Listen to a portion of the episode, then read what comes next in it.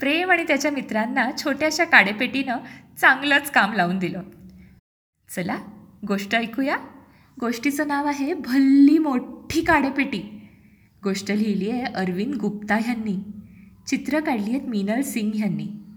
गोष्टीचा मराठी अनुवाद केला आहे संध्या टाकसाळेंनी आणि गोष्ट प्रकाशित केली आहे प्रथम बुक्स यांनी.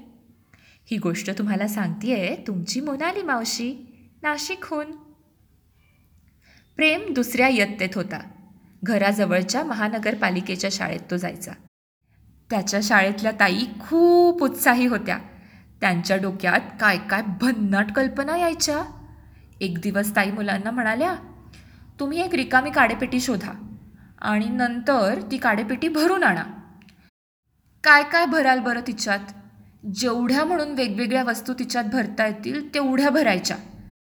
आणि एका आठवड्यात हे सगळं करायचं. प्रेमला ही कल्पना आवडली. प्रेमनं त्याचा खोडरबर आणि पेन्सिलला टोक करायचं यंत्र काडेपेटीत ठेवण्याचं ठरवलं. पण दोन्ही वस्तू तशा मोठ्या होत्या. त्यापैकी फक्त एकच वस्तू काडेपेटीत मावत होती. मग तो विचार करू लागला मी या काडेपेटीत काय काय ठेवू शकतो? गृहपाठ करत असताना प्रेमच्या पेन्सिलचं टोक मोडलं. आणि आतला शिशाचा बारीक काळा तुकडा बाहेर आला. त्यानं तो छोटा तुकडा काडेपेटीत ठेवून दिला. मग त्यानं पेन्सिलला टोक केलं आणि बाहेर पडलेली लाकडाची छोटी छोटी गोल गोल सालं काडेपेटीत ठेवून दिली.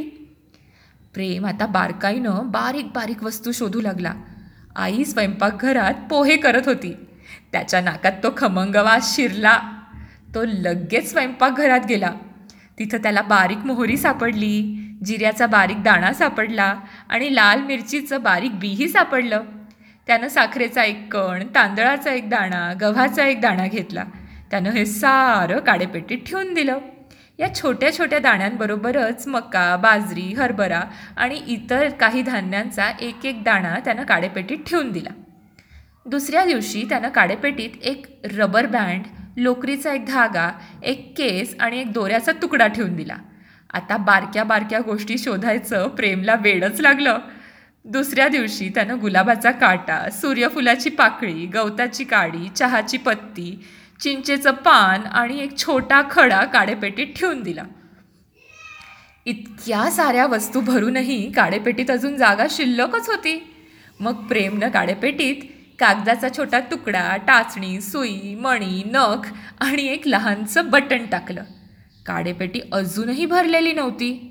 आठवड्याच्या शेवटच्या दिवशी प्रेमनं काडेपेटीत लिंबाची बी संत्र्याची बी आणि भोपळ्याची बी टाकली. आता मात्र काडेपेटी गच्च भरली. तिच्यात ठेवायला आता इवलीशीही जागा उरली नाही. शाळेत प्रत्येक मुलानं आणि मुलीनं आपापल्या काडेपेटीत भरलेल्या वस्तू मोजून दाखवायला सुरुवात केली.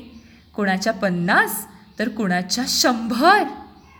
प्रेमची पाळी आली तेव्हा त्यानं त्याची काडेपेटी हवेत धरून जोरात हलवली.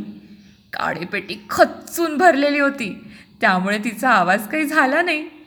प्रेमनं त्याची काडेपेटी रिकामी केली तेव्हा सर्वांनाच आश्चर्य वाटलं. त्या वस्तू मोजल्या तेव्हा त्या एकशे पन्नास भरल्या.